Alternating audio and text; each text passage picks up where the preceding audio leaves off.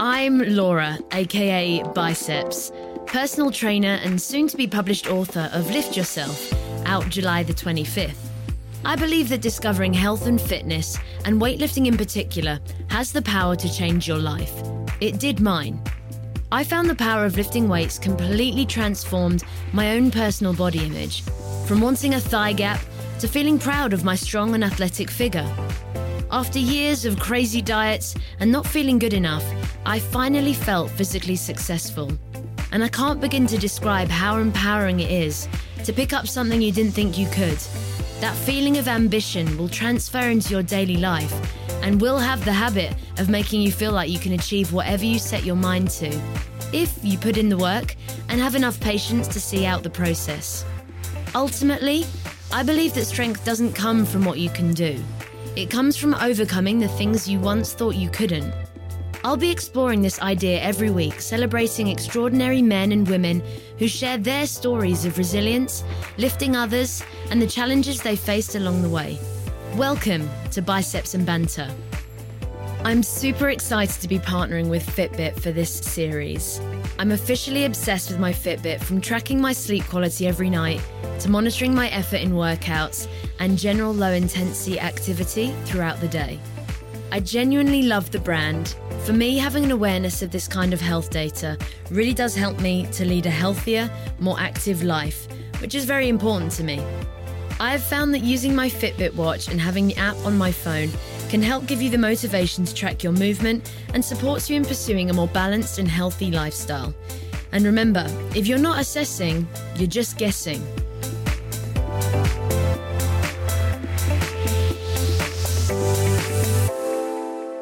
Okay, so welcome, Hazel. How are you doing? I'm good. How are you? I'm excellent. so thank you so much for coming on the show. Very welcome. I, I like to call you the, the superwoman herself because I genuinely don't know how you manage the life that you lead, uh, the workload that you have. I'm still not convinced that you don't have a twin somewhere. I'm super inspired, and I, I genuinely love your work ethic and dedication to enhancing your your education. Mm-hmm. The Food Medic is essentially your brand that you created in, I believe, 2012. Is that yeah. right? Yeah, long time. Yeah, long time before the gram. I no, it was started on the gram. Started on the gram. Early, early days. Early days, mm. and you've you're a practicing doctor. Yep. Um, so can you tell us a bit more about that? So where when when did yeah. you start? I think for a long time I didn't really consider the prospect of medicine as a career. I think it's because there's no one in my family who's in healthcare or medicine at all. Okay. So it it seemed like a very ambitious thing. But when I was 14, I lost my dad to a stroke. And I was actually sitting having dinner with him and the rest of my family when he had his first stroke, which then led on to an even bigger stroke, and that took his life. And I think experiencing that as a 14 year old, like, completely changed my life, but yeah. also changed my perception of healthcare because I went into the hospital then and witnessed everything that the nurses and the doctors were doing. And seeing that made me think, wow, I I want to be able to have the power to change and save people's lives. And I know in, in that instance they didn't save my dad's life, but it was out of their hands. Yeah.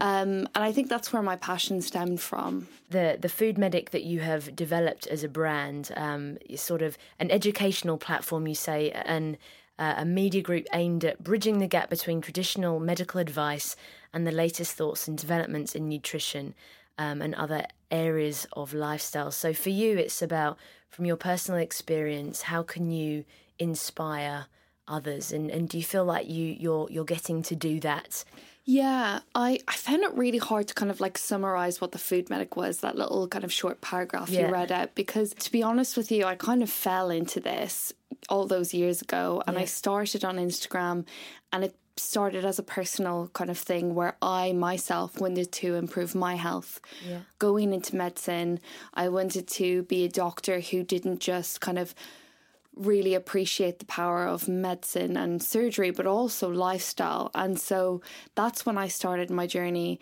And Instagram was like my little personal portfolio, I guess. Yeah. And soon people started following me and saying, "Oh wow, it's it's great that you're you know you're a student, a medical student, because you know what you're talking about." And I was like, actually, that makes me very different. Yeah.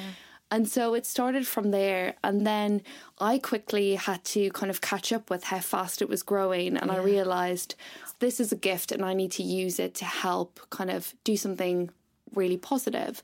And so it's become an educational platform. And I try my best to kind of integrate not just like um, doctors, but other kind of healthcare professionals. So it's more of a, a team approach yeah. because I very much understand my limitations as a doctor, um, which is why I've gone back to uni again because I think you know you're you should be constantly learning and yeah. learning never stops once you get that degree Absolutely. in your hand it's an art to be able to distill science into a way that's really fun easy accessible which is what I try to do with the food medic Absolutely and I, th- I think you you you do that in such a a way because of the person you are. You're so, uh, I feel like you're very approachable nature. Um, and I, f- I feel like the, the level of trust that I personally have and, and I can see others have in you is is exceptional because you take so much care in everything that you put out. And I think we're in a, a day now where you know potentially followers equals knowledge. And you know social media can be absolutely incredible. Mm. there's a lot of terrible information out there. How does someone navigate the instagram as to what is good advice or not? It's it is terrifying. And i think sitting back and thinking about when I started my journey, even with one degree under my belt, I definitely um, fell for kind of the whole followers is equals equals to knowledge or success. Yeah. Um, so you know, there's huge doctors in America, for example, and they're very good at promoting themselves because a lot of them are, you know, it's privatized healthcare over there. So yeah. you want to sell yourself, and they're yeah. very good at it. Um, and lots of them have books and things like that. And I'd follow these these books and these cool diets like Paleolithic diet or caveman diet or keto, whatever it was cool. I never really questioned it because, hey, they're a doctor, I'm a medical student, I'm not going to qu- question that. Yeah. Till I realized that actually having a qualification doesn't necessarily mean that A, you know what you're talking about, or B, that you're talking about the things that you should be talking about. Yeah. So I mean, I don't want that to be confusing for people. I don't want people to go out and question every healthcare professional that's on the internet. It's definitely better to get advice off a regulated health professional than yeah. someone who's not regulated. Yeah. But I would say to don't believe everything you read and um, again check your sources. So, do they have a legitimate background? Do other people back them? That kind of thing. I wouldn't go with the whole kind of story n equals one. And when I mean, what I mean by that is the whole n equals one means it worked for me, so it'll work for you. Yeah. And you get a lot of that on the internet. You know, I tried this diet, you try this diet, and it will work for you, or this workout, or this celery juice, you know, and that's just, nah. Yeah, and I, I think um, maybe a few years ago, a less educated biceps would have would have definitely done a juice cleanse before Ibiza. And I'll you know I'll be very mm. honest. I've tried. I've experienced probably all of the diets that you just uh, you just described. I once did a diet with a friend at when I was working at L'Oreal where we ate we set a timer and we ate an almond every half an hour. Oh my god! Because and just this ridiculous. I don't know where we got it from, but there was something that said, you know, almonds is a good diet food. So, okay, great, I'm going to eat that and only have a handful, right? So I'm going to get that out through the day. And, you know, the, that kind of, you know, eat almonds as a good diet snack can be taken in five million ways. Yeah. And you've got people doing something that isn't necessarily in the pursuit of, of health. Um, I think what I what I find uh, amazing about the work you do is obviously how relatable you, you make it. You know, the people that know can understand it and evidence based approaches, etc. But your average Joe, your you know Deborah from down down the road, how is she meant to apply? You know, quite specific principles to her lifestyle. Mm. I think one of the things I see is, you know, that it worked for me, or you know, everyone should be able to meal prep. What if you really can't?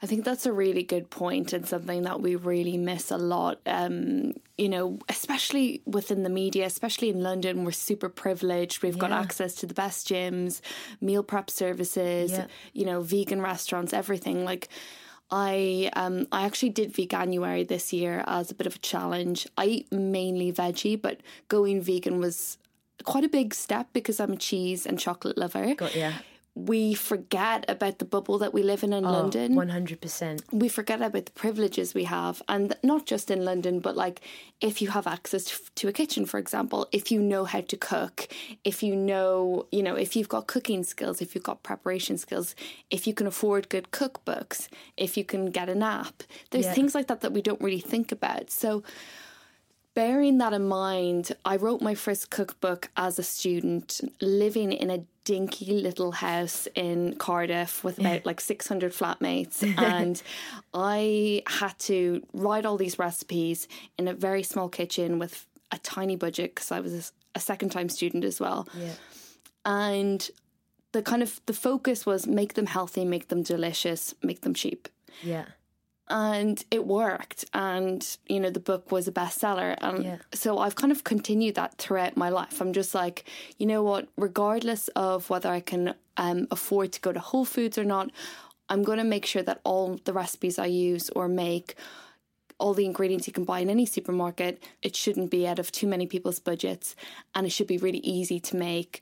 Yeah. and kind of keeping those core principles so that you know being healthy can be accessible for most people Yeah. um, and sticking to my guns that way. Okay. Would you describe it as intuitive eating? How how I've heard a lot about that kind of method of Yeah. of nutrition.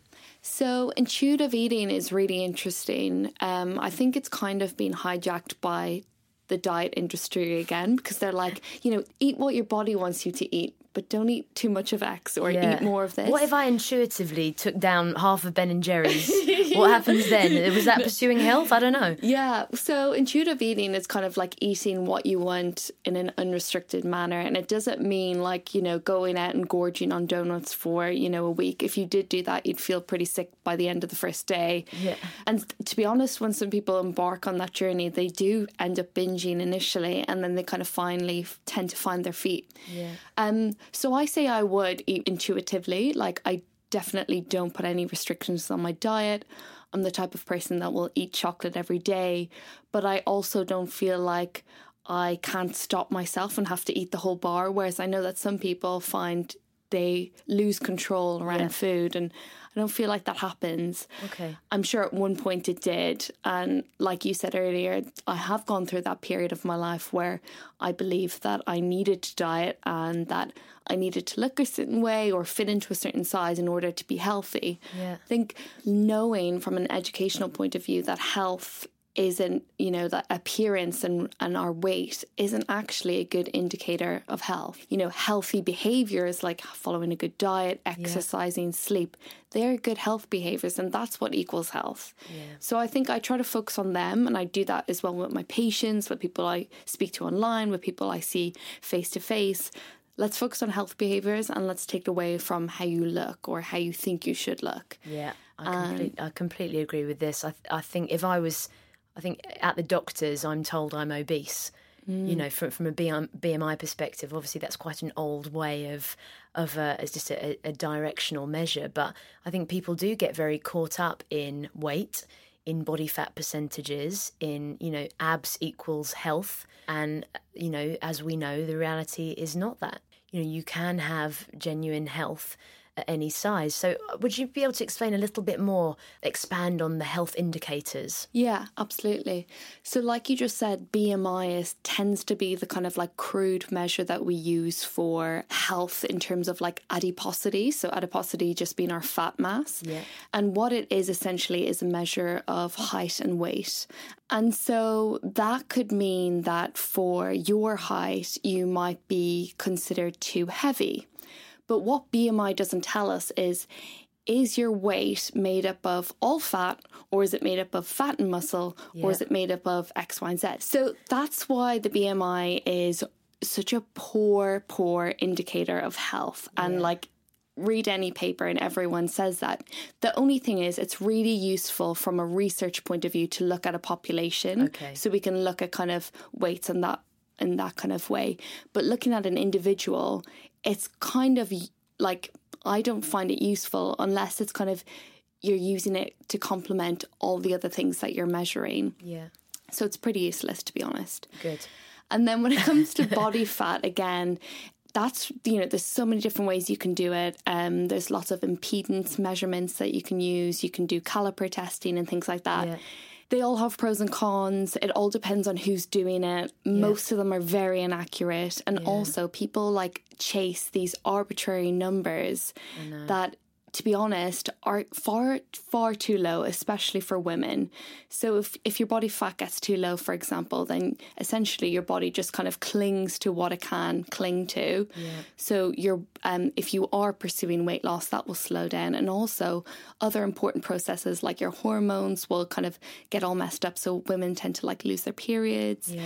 So there's lots of knock on effects. But when it comes to looking at health indicators, there's so many other things that we can focus on, and that can be things that we can measure. So blood pressure, cholesterol. Yeah. Um, and other blood biomarkers. But we can also look at, like we said earlier, weight and height, Yeah. um, waist to hip ratio. So again, looking at whether you're kind of apple or pear shaped, that can tell us the risk of your um, kind of cardiovascular, so heart health risk. But now we're looking at things like your stress levels. How are you sleeping? Um, so many other things that we didn't typically take into consideration. And now we're like, actually, what is health? And it's not just one measurement, it's not just how you look, it's all encompassing. Absolutely. Um, so I think for people who are like, hey, I want to focus on my health, but I don't want to focus on my appearance, I would say take a step back, look at the health behaviors that you can focus on, whether it's your diet, whether it's your sleep, whether it's your stress management, or whether it's your exercise. Yeah. Focus on those things. You may find that your appearance will change as a byproduct, Absolutely. Yeah. but it may not. yeah. And that doesn't matter. That does Yeah. not say whether you're successful or you're a failure. Absolutely. And I I think from the fitness industry that I'm in, I guess the most common um, goal that I, I hear from clients is uh, lose a bit of weight and tone up. That's essentially what people want. So fat, most people are are chasing fat loss, and there is a million different methods of achieving that, and and very few principles. And like we talked about, sort of um, paleo or, or keto diets, they're all different methods to apply a certain principle. That just because it worked for someone else doesn't mean it would work for you. So, how would you advise someone if if fat loss is someone's goal? How would you advise them to go about starting that journey? if it's your goal and you're absolutely 100% sure that that's what you want to do, fat loss tends to mean that you're kind of losing adipose tissue, so kind of the fat that you can um, kind of pinch, but also the fat around your organs, and kind of get more lean body mass, so more muscle mass and things like that. And if you're focusing on that, what I would say is you have to be in a calorie deficit, and that is just kind of basic laws of Yeah. of thermodynamics. You need to kind of burn more energy than you consume. Yeah. It's difficult to do that through exercise alone, and the mo- kind of the most successful programs tend to be diet and exercise. Yeah. But when it comes to the best diet, there is no best diet. Yeah. And if you line them all up and see why are they all, you know, why do these diets work? They tend to all work because you are in a calorie deficit. Yeah. And to be honest, some people just find certain ones more suitable to their lifestyle. So they might find that actually they do really well on um, a vegan diet because they love carbohydrates, or they might do really well on a high fat diet because they love nut butters and oily fish and things like that. Yeah. So I would say if you want to do it, you do probably need to focus on reducing your calories, Yeah. but don't feel like you have to eat in a certain way or cut out all the foods that um, someone else cut out or include all the foods that someone else said you should include because there's Yeah. no wonder food, there's no wonder diet that's going to do it for you. Exactly. I, I once went on um, a diet in Ibiza once, which consisted of a couple of Marlboro Lights and a Calippo, which was absolutely useless. But I probably lost weight because Yeah. I ate absolutely nothing. Was it good for my health? No, it was a short term fix, and I was stupid and didn't know any better at the time. But there are these quick fixes out there, and they're being advertised heavily. There really, for me, isn't any any substitute for kind of managing your nutrition and being active. And these short term fixes, in experience and observed, they don't tend to work because you'll you'll get some immediate effect, but what is actually the long term impact? And and I think it's it's also challenging when trying to track your progress. So weight is has there are a million different ways, reasons in which your weight will differ. Mm. Um, so can can you explain a bit about that? So if I'm working really hard, I've got my calorie deficit. It's not too aggressive, um, and I can manage it, but I'm just not losing any weight. What's happening? When it comes to women, we tend to our weight tends to cycle a lot throughout the the month. Um, particularly around our menstrual cycle, we tend to hold on to a lot of water. So again, when you stand on the scales, you don't know whether that weight has increased because you have like you're holding on to a lot of water or because you've put on fat. Because I get a lot of you know a lot of people who say, or I hear a lot of people say. Oh my god! I had a you know really big weekend and I've put on a kilo and I'm like, there's no way you've put on a kilo over a weekend. Like it's just not possible. You're probably like you know full of food because Yeah. you've enjoyed yourself this weekend and holding on to a bit of water. Don't stress about it. Yeah. Um, but what I find, or what we find when people do go on diets, is the thing is your body hates losing weight. It does not want to lose weight. It will fight tooth and nail to hold on to those pounds. and um, it's really interesting because initially we see like when people go on, especially like low calorie diets.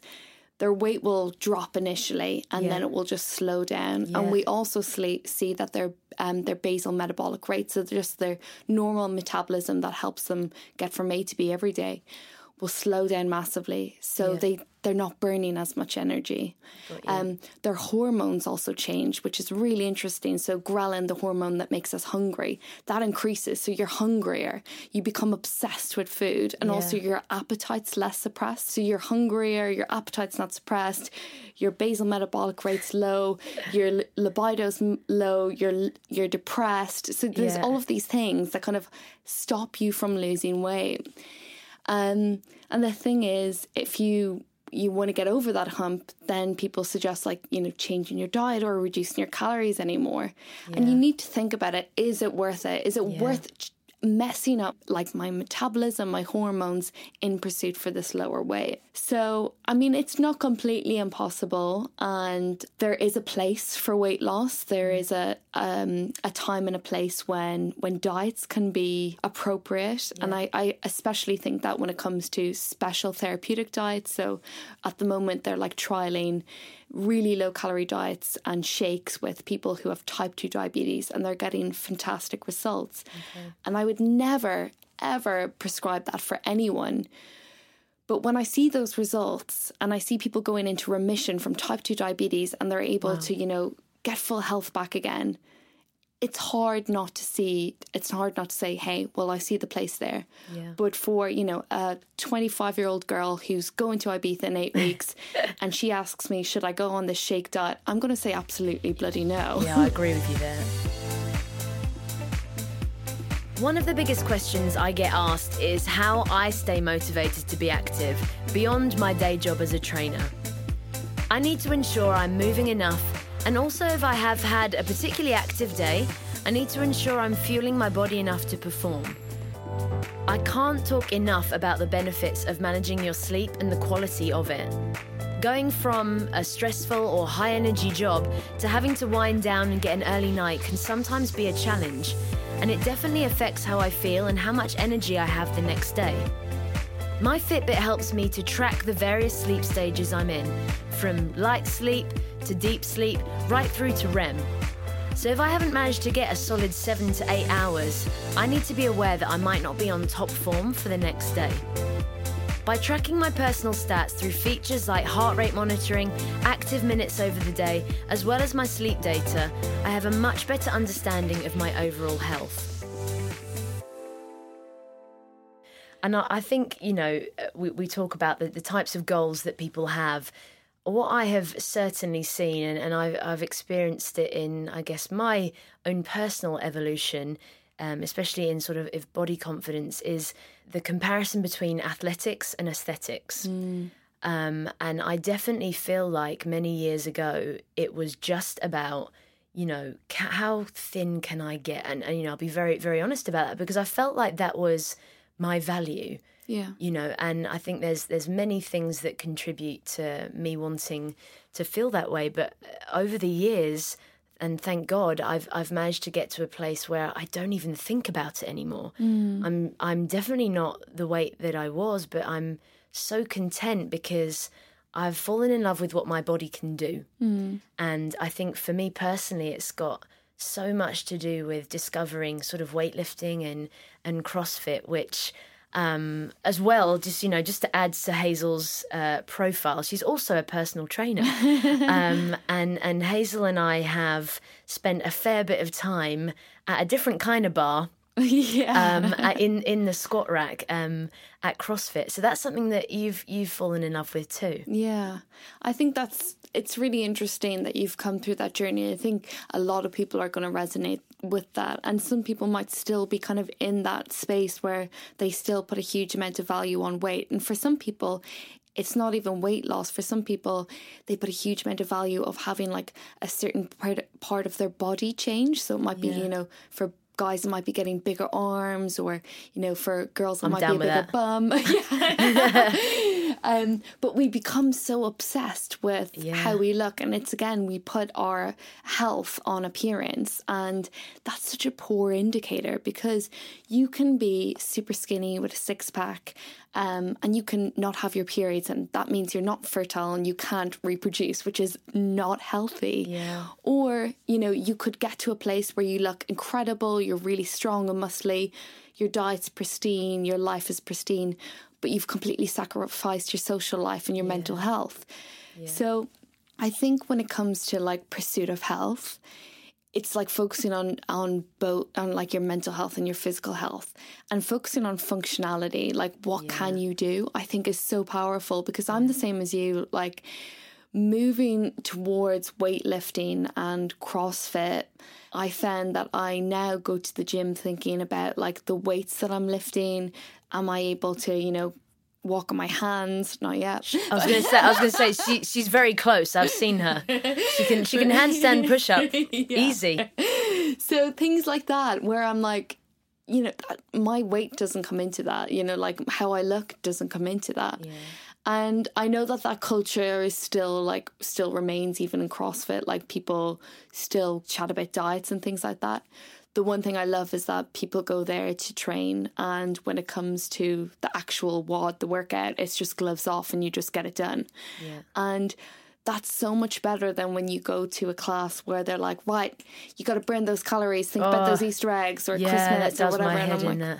Oh my God. Mm, yeah, it's for, for me. It's kind of is that transactional relationship, isn't it? Is I have eaten a bad food, therefore I need to torture myself. Yeah. and there is just like you said, there's no good or bad food. There's no good or bad exercise, or or an exercise more suited to to get a certain goal. And I think you're right in terms of you know the trend now is to have a big bum there is um you know a million and one videos on instagram Oh, God. that yeah that, that show you how to do this with some sort of you know four sets of donkey kickbacks and you you you're kim kardashian in seven days I know. how how how i don't understand a how that gets popularity but b like as a a doctor and a and a and a pt what's your view on that Well, I think that just kind of like epitomizes the problem with um, health and appearance being equated to one another because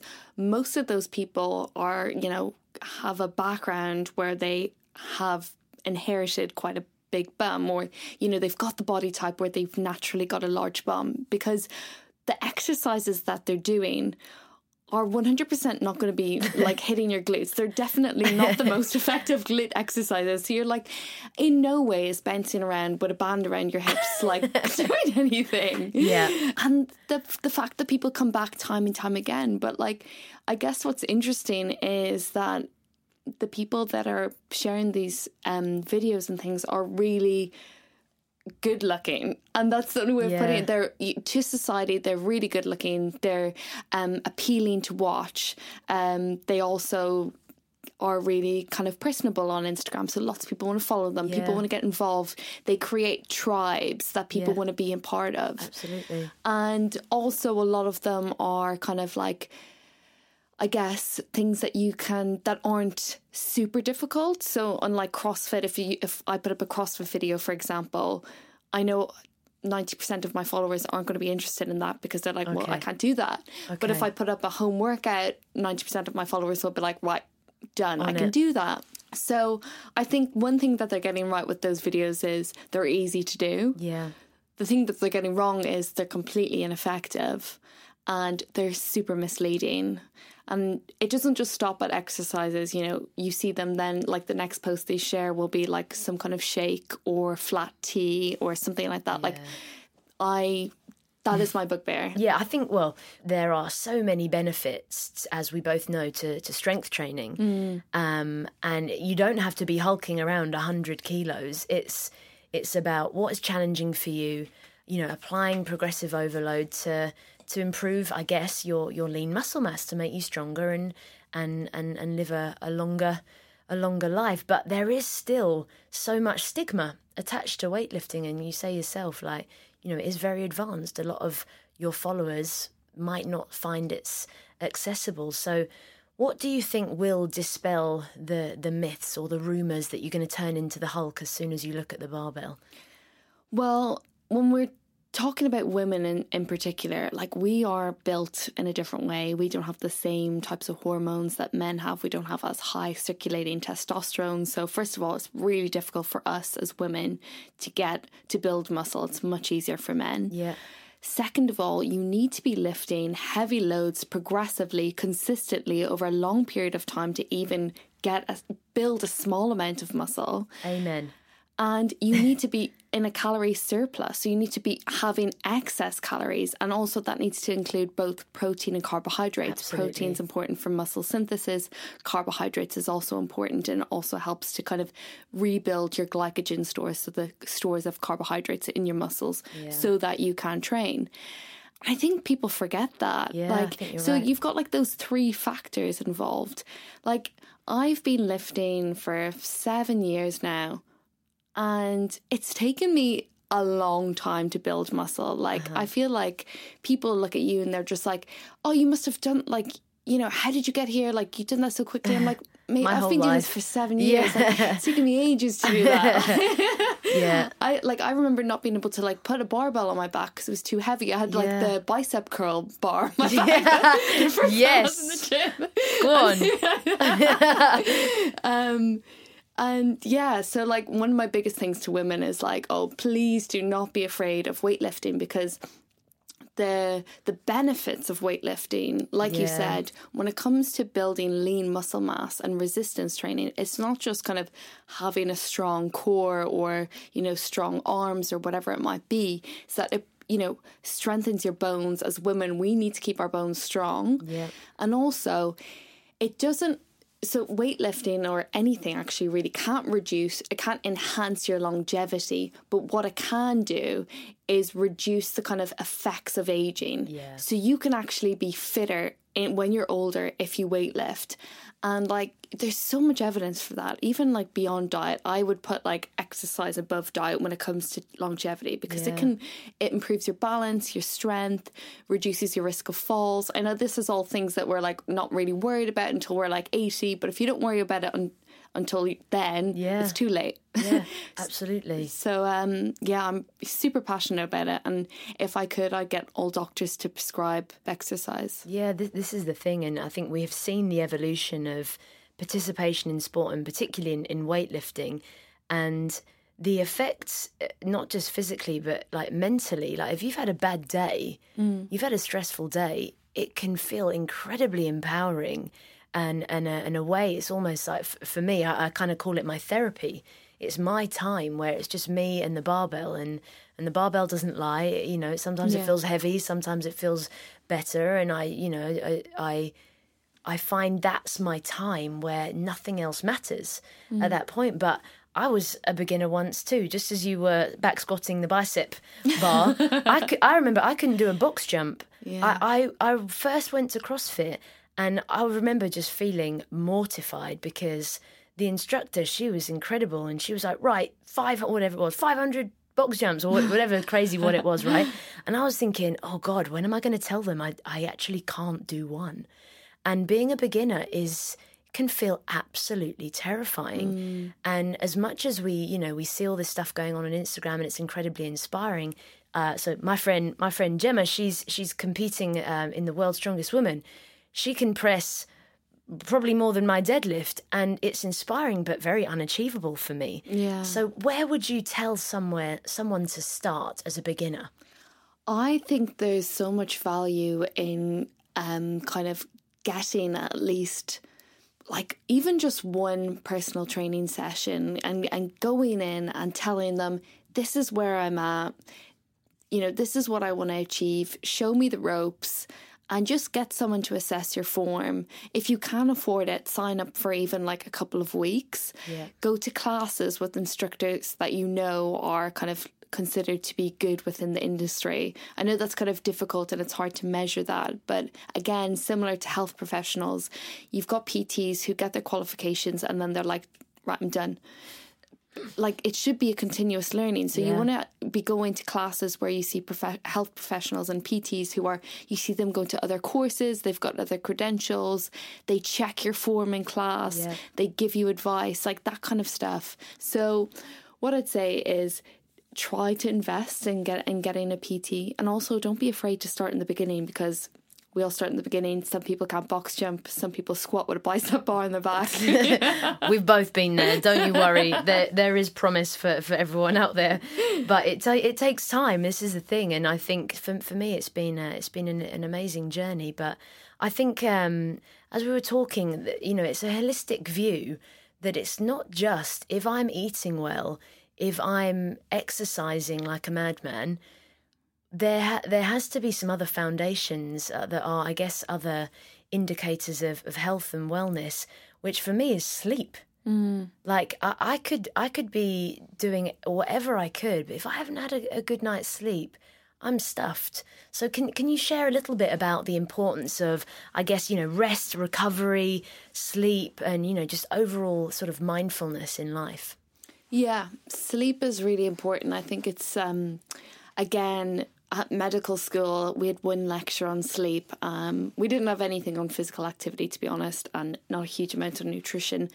But what we're re- realizing now um it particularly in healthcare is how important sleep is particularly over a long period of time so kind of like how much sleep are you getting throughout your life and then where does that lead you in terms of your risk of disease in the future Yeah. and we know this from people who are night shift workers and so they're kind of like working when we're all sleeping and their circadian rhythms so their internal clocks are kind of backwards. Yeah. they tend to have an increased risk of disease like heart disease and things like that. So we know that there's something going on um, when it comes to our circadian rhythms and our health. And that's just over a long period of time but it, you know in in the short term we all know that like if you have a poor night's um, sleep you tend to have like your performance dip and we know this. So like for example have you heard of matthew walker's book why why we sleep It's absolutely incredible. it's so good Yeah, if Yeah. you haven't, you need you need to read it. You, you'll never miss a night's sleep again after reading it. I'm I'm all about the sleep hygiene these days. Yeah, absolutely. And he chats about like how traditionally interns, so kind of doctors who are in their kind of first years, you have to do like these crazy long shifts, which are like 24, 36 hours.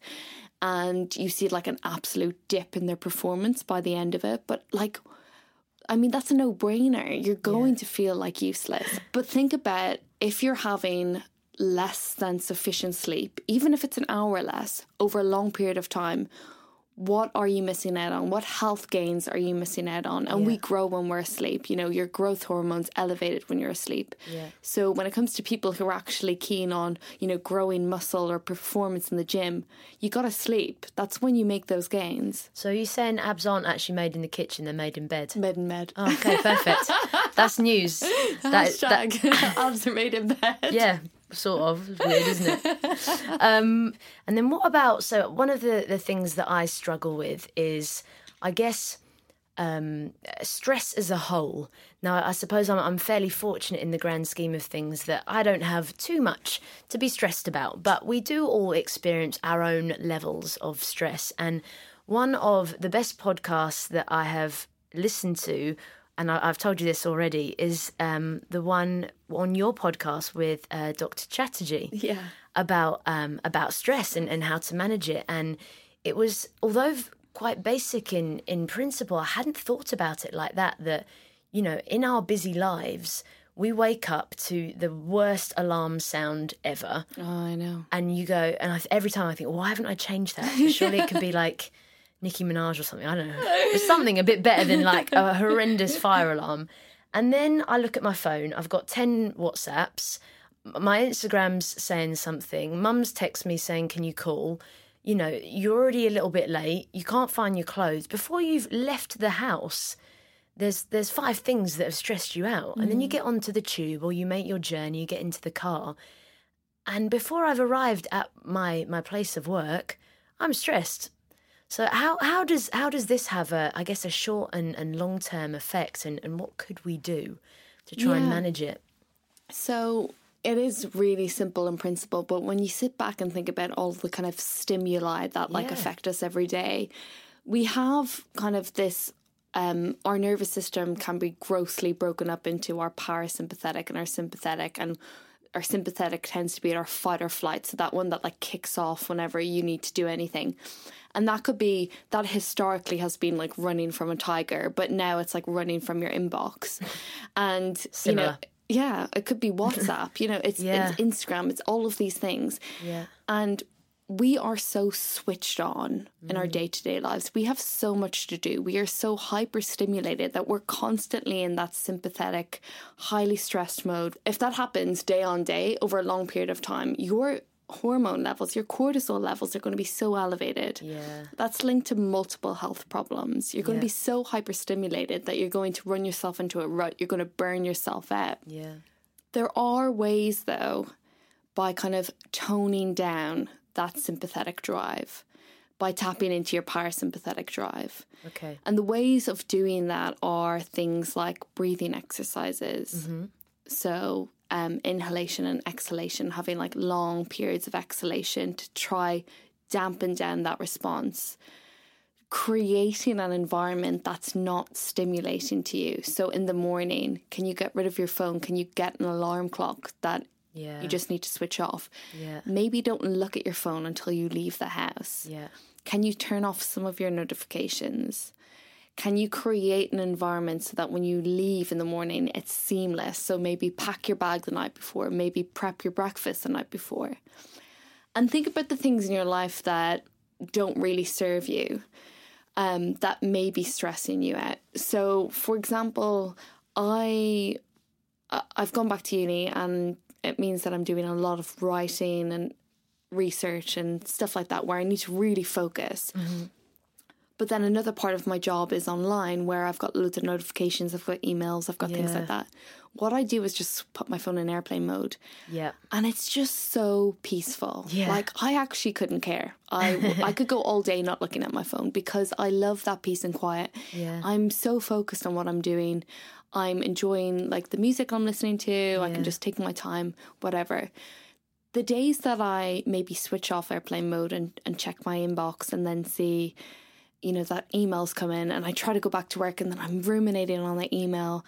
And they're the things that will stress you out. And it might not seem like a big deal, but Yeah. that they add up. Those Yeah. stresses add up.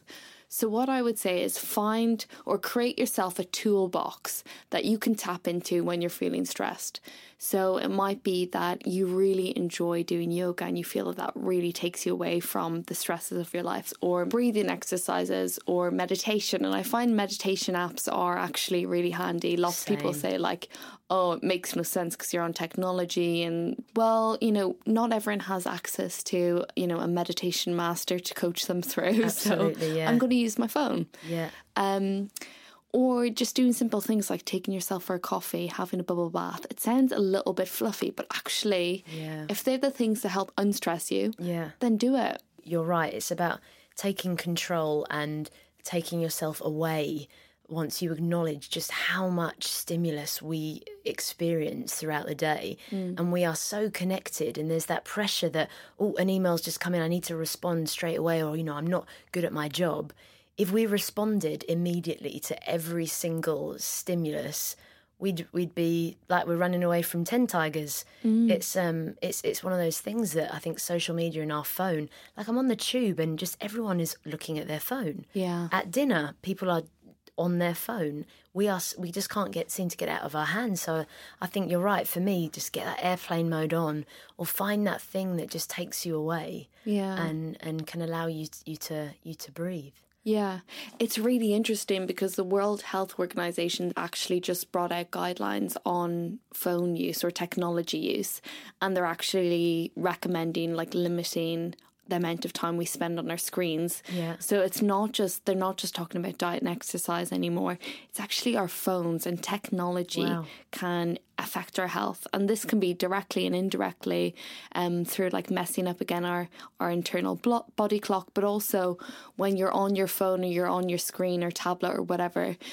And you say you're eating your meal, for example, you tend to be less satisfied. You tend to eat more of the wrong types of foods, Yeah. um, and things like that. So, actually, I think what we'll see is that we're going to have to limit or kind of have recommendations around Yeah. how much we use our phone. Yeah, completely. I honestly, there are days where I could spend an hour looking at memes. or, or, or, or I, I search so hard I end up back on my own profile and I'm like, what have I just done with the last hour? I know, I It's- know. It's, It's, it's, it's crazy. you just go into this like whirlpool of Instagram and you're on, you know, your ex boyfriend's great grandmother's child's dog's gra- account. That like, sounds like a very weird family. I'm glad he's an ex. Well, I just want to uh, thank you so much for your time today. Welcome. Thank you for having Um, as me. a as a fellow woman in fitness in the industry, I, you know, I really think that you are, as I said, paving the way and bridging the gap between medicine and, and everyday understanding. So, thank you for all that you. you. do in sharing your vast experience um, and learnings. And on a personal basis, um, Hazel is an absolute boss in the gym. By the way, she's she's, she's very downplaying the, the the work that she does. She is super strong. Um, if you don't follow Hazel already, please do at the Food Medic. Um, she has written multiple books and she has a website, foodmedic.com. Okay. .co.uk. there we go. There we go. So thank you so Thank much, you. Hazel. Thanks for having me. And that's it, team. Another episode down. And as ever, I want to round this up with a final thank you to all the gang at Fitbit. Because without the team there, this podcast wouldn't be possible.